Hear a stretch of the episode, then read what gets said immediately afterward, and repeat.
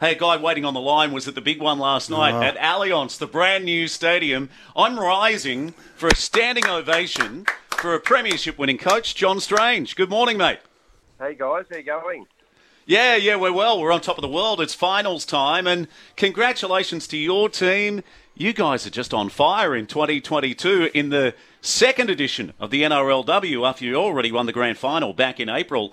Mate, what a win last night in the grand final replay, 34 to 6.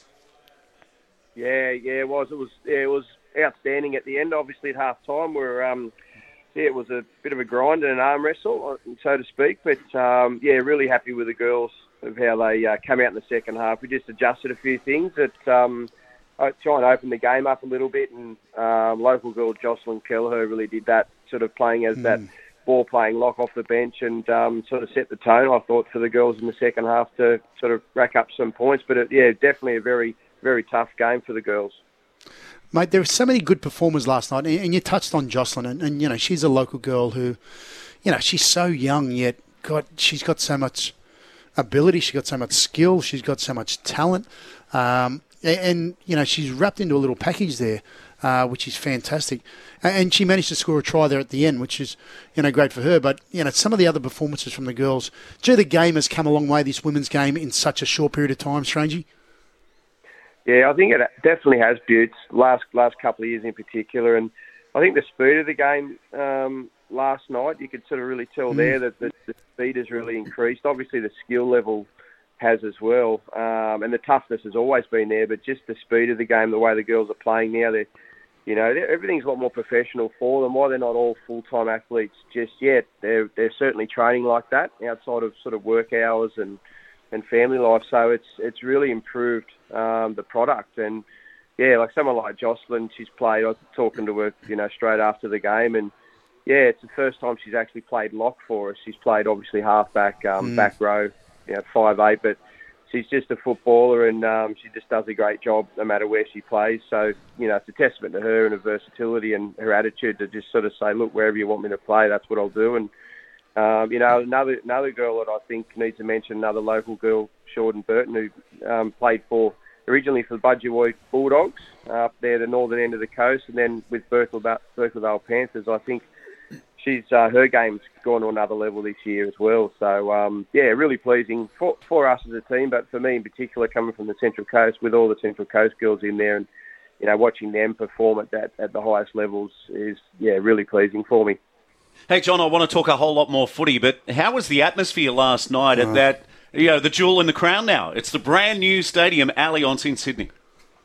Yeah, it's pretty special. We're, we were lucky enough to be able to do the captain's run on Thursday um, afternoon, and yeah, even even that was yeah, it was um, pretty crazy to just walk out there with no crowd, no no sort of fans or atmosphere, but just to stand out in the middle and and have a look around. They were setting a few things up with all the lights and and everything like that, and um, yeah, had Spider Cam sort of running running around while the girls were training. It was yeah, it was pretty impressive, and you know to go into the sheds and see what they've got set up in there for all the players. It's um yeah, it's it's it's unbelievable actually. And then and then obviously for the girls to to play there and open the stadium up. That um you know I said to them during the week, look, you're going to remember this. This for the this game for the rest of your life. You know, let's let's remember it for the right reasons. Obviously, with getting the, the win, but um, just to really enjoy it and soak it up. So yeah, it was very very special for yeah for all the girls involved. It's funny, you know, you talk about that, no, stranger, because I had the chance when I was playing with Parramatta. We played against the Broncos up at QE2 Stadium. Uh, it was after they closed Lang Park. Uh, and it was, you know, it was the Broncos party and it was the celebration of, you know, coming to a new stadium. And we managed to knock them off, um, which I don't know how the hell we did it, but nevertheless we did it.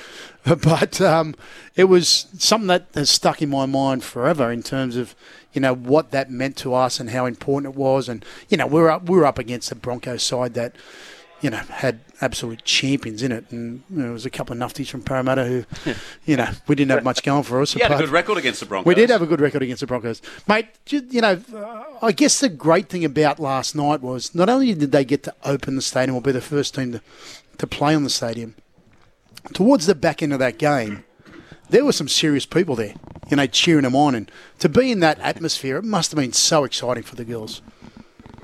Oh yeah, absolutely. You know, like I walked out. I obviously spent the whole game up in the box.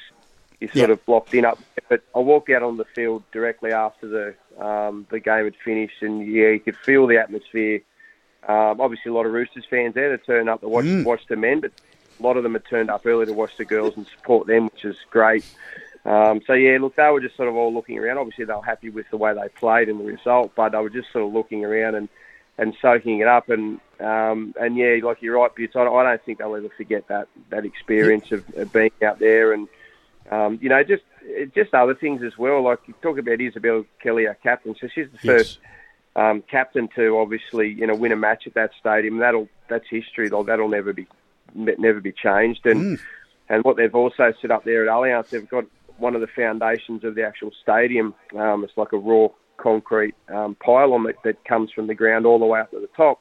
What they're getting every captain, every um, winning captain um, after the game, they're actually getting them to sign that. So Isabelle Kelly signed that last night. So she's the first, you know, Teddy would have signed it as well, but Isabelle Kelly from um, Berkeley Vale was the first ever rugby league captain to sign that, you know, and there's going to be some great names on that concrete pylon for, for many, many years to come. So it's just it's just a special night, and um, yeah, it was just it was great for, for them all. Butts, uh, we're talking to John Strange, and you were just saying to me a moment ago, you've got the next question, and it's about the the way the Roosters, the NRLW side, are travelling after winning the grand final.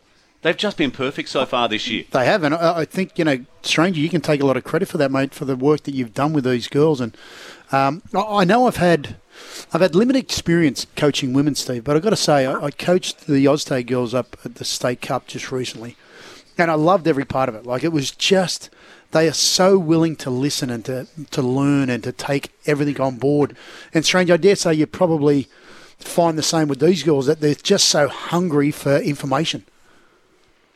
Oh, they absolutely are huge, and that's uh, that's why I love coaching the, the women. They just um, they take it all, and I think I think the difference is I've been sort of thinking about this a lot over the last couple of years. I think with the boys, when you sort of coach them at sort of 18 and, and above, they've usually been playing since they were six, and you know Yep. had a lot of different coaches, and they've sort of got all the information and kind of think you know they're, they're sort of all over it, but.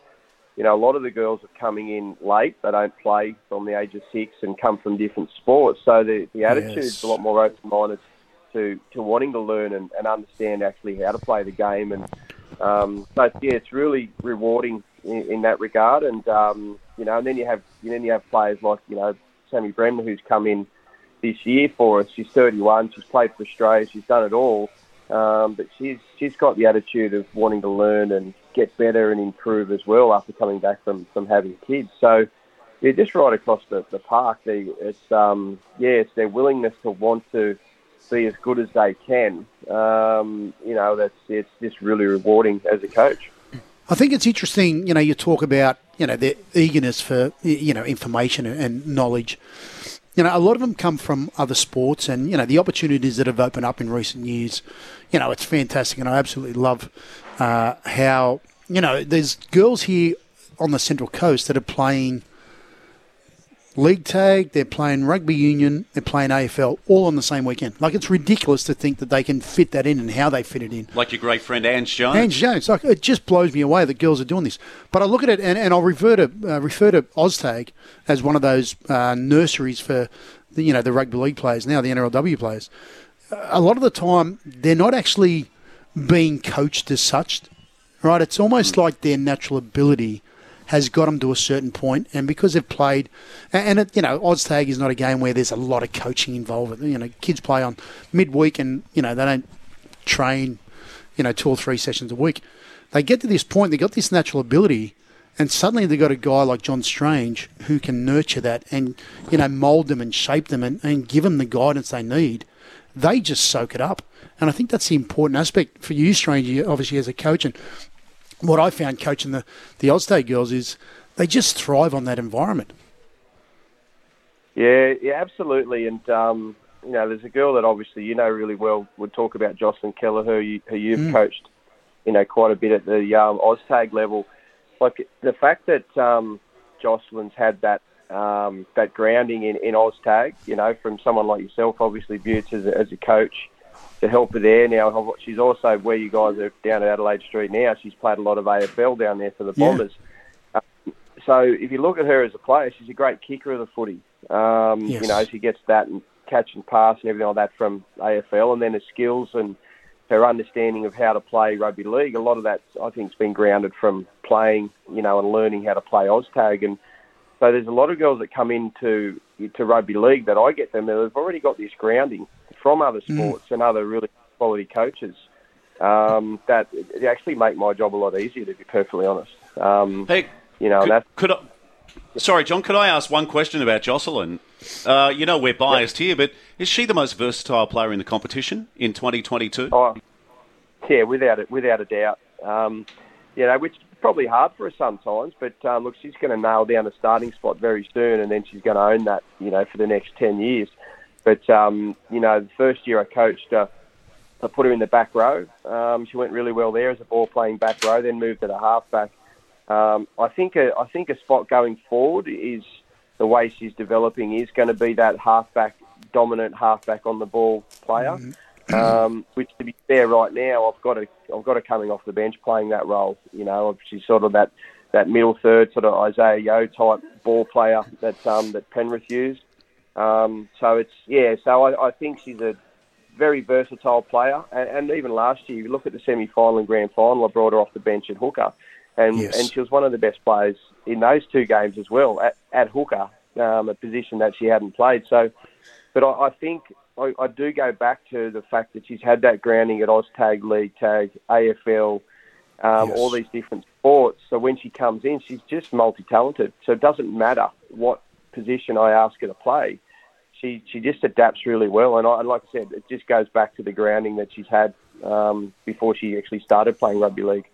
I know that she was in the Origin squad, um, you know, the, the big squad before it was re- reduced. And I, I, dare say she's not that far off from rep footy, uh, Jocelyn Kelleher. Uh, and her versatility could be one of the main factors uh, in relation to how she goes and, well, and, why she makes it. Craig Wing made a career out of it. There's several well, players. well, well, I wonder now, Butts. Uh, you know, I spoke to Brad Donald on my podcast recently, yep. the Perfect Ten. I wonder if she's a smoky for the World World Cup. I mean, that's going to be incredibly tough, isn't it, for Brad Donald, uh, John? Like, how in the world does he narrow down a squad of 24? Oh, he's got the world's hardest job. Like, it's obviously it's a good problem, but you know, people are asking me now about Sammy Bremner at fullback, and you know, Emma Tonegato and, and Tamika Upton are outstanding, but I actually mm. think Sammy's he's playing better than both of those two superstars, and I, I think all three of them have got to be there. But then where do they play?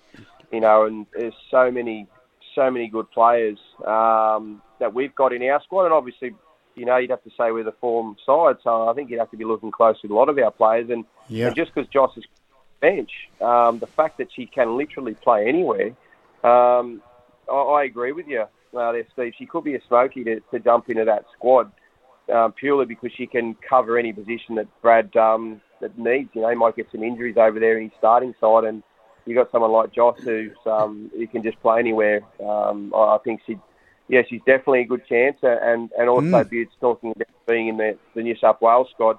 Squad, um, I think she'll be in that team next year, uh, not just the squad. The way she's playing. Yeah, yeah. And, and, John, I just wanted to talk to you finally about the changing of the guard. I mean, you guys are three from three. Millie Boyle moves to the Newcastle Knights. They've won a couple of games so far this year, but you know the team that were the juggernaut and won three premierships, Brisbane, without a win so far in 2022. So, you know, the way that the competition has changed, and also Parramatta and the Gold Coast are struggling. So, yeah. You've got an observation? Yeah, I do. And, you know, I want to touch on Newcastle, and, and in particular, Stranger, you may or may not have come across this uh, young girl, Jess Southwell. Um, yeah. Again, a, an OzTag uh, junior, but my goodness, she has got some talent, and she's made a massive impact already uh, in this competition. Yeah, she's she's outstanding. Um, I've been watching her play for a few years, actually coming through. She mm. sort of made headlines, yeah, quite a while ago, and obviously she's just won a gold medal at the Commonwealth Games yeah. as well with the seven uh, Australian sevens team. But um, yeah, great OzTag player, sevens player, rugby league. Um, yeah, know her, know her pretty well through Hannah, um, yep. coaching Hannah for the last few years. She sort of actually introduced me to Jessie a couple of years ago, and um, and was raving about her uh, before I'd watched Jessie play, and, and she's telling me how good she is. And I said to Hannah one day, I said, "Is she as good as? Is she going to be as good as you?" And Hannah just looked at me, dead said she's better than me right now. And I said, Yep. what? I said, She was only 16 at the time. She said, no, she is. So, um, yeah, she's a superstar. I think she's going to be, um, you know, one of, or if not one of the best, yeah, best players in the next 10 years um, when we look when we look back. So, she's very young. She's certainly got a lot of development um, around playing rugby league, I believe. But um, but that's you know it's exciting for the Knights. I think as a club to know that they've got someone with her potential that they can you know, hopefully bring on to um, fulfil her potential. But yeah, she's she's been a superstar. It's um just just good to watch. She's um, Yeah, what- a player that I, good to watch. What I love about it is the fact that she had the ability to go over and play uh, rugby sevens in the Commonwealth Games. You know, as a 17, she's 17 years of age, right? Her talent is phenomenal. Uh, and for her to go over there and, and, you know, have that experience, then obviously come back and play in the NRLW and have the impact that she has uh, is phenomenal. Next week, mate, is the big clash. First versus second. The Roosters take on the Knights Saturday up at, where would that be up? Is that up north there? Well, actually it's it's we've got to get that confirmed. It's going to be based on on our NRL. We're going to play before them, but uh, Yeah. because we won last night, it looks like it's going to be um, played before the boys, possibly next Sunday at Allianz. So they're going to Gotcha. that tomorrow. For so yeah, it's going to be What a game that'll be. What an opportunity Yeah. for those girls again to play in that sort of environment. Yeah, absolutely. John, we've taken up enough of your time. Um, I'm sure you've got some kind of recovery session, although my spies, my moles here on the Central Coast have seen you smashing out some Ks on the rower at Mingara Oh, recently. yeah, hello. Yeah, burning the calories down there. We, we've got moles everywhere, haven't we, Butts? Well, I certainly do, mate. I hope you're t- ticking over about that 140 tempo, mate. 300 metres per one minute. Well, mate, I'm a little bit slow. Actually, one of the girls saw me in the gym the other week in the team and just said, "Are you actually going to do anything on that on that rower?" Uh, no, it's all, all Oh. good. Try, try my Yeah. best. It is grueling, the rower. Uh, I it's, a horrible machine. The, ro- rowing and cycling. the, the assault bike is worse. Yes. But the rower, it's horrible. Yeah, uh, I, I was the narrator for a TV series called The Search for Her, Mm. and this is a really good story. So Matt Murphy, who was a, like a legendary obstacle racer and triathlete, he would go around to clubs and see how they train, and he actually went to the North Queensland Cowboys, and Jonathan Thurston sat beside him while he tried to do what the Cowboys do on the rower. So they would have to do 100 meters in 20 seconds. Yep. And if they didn't do it, then they had penalties.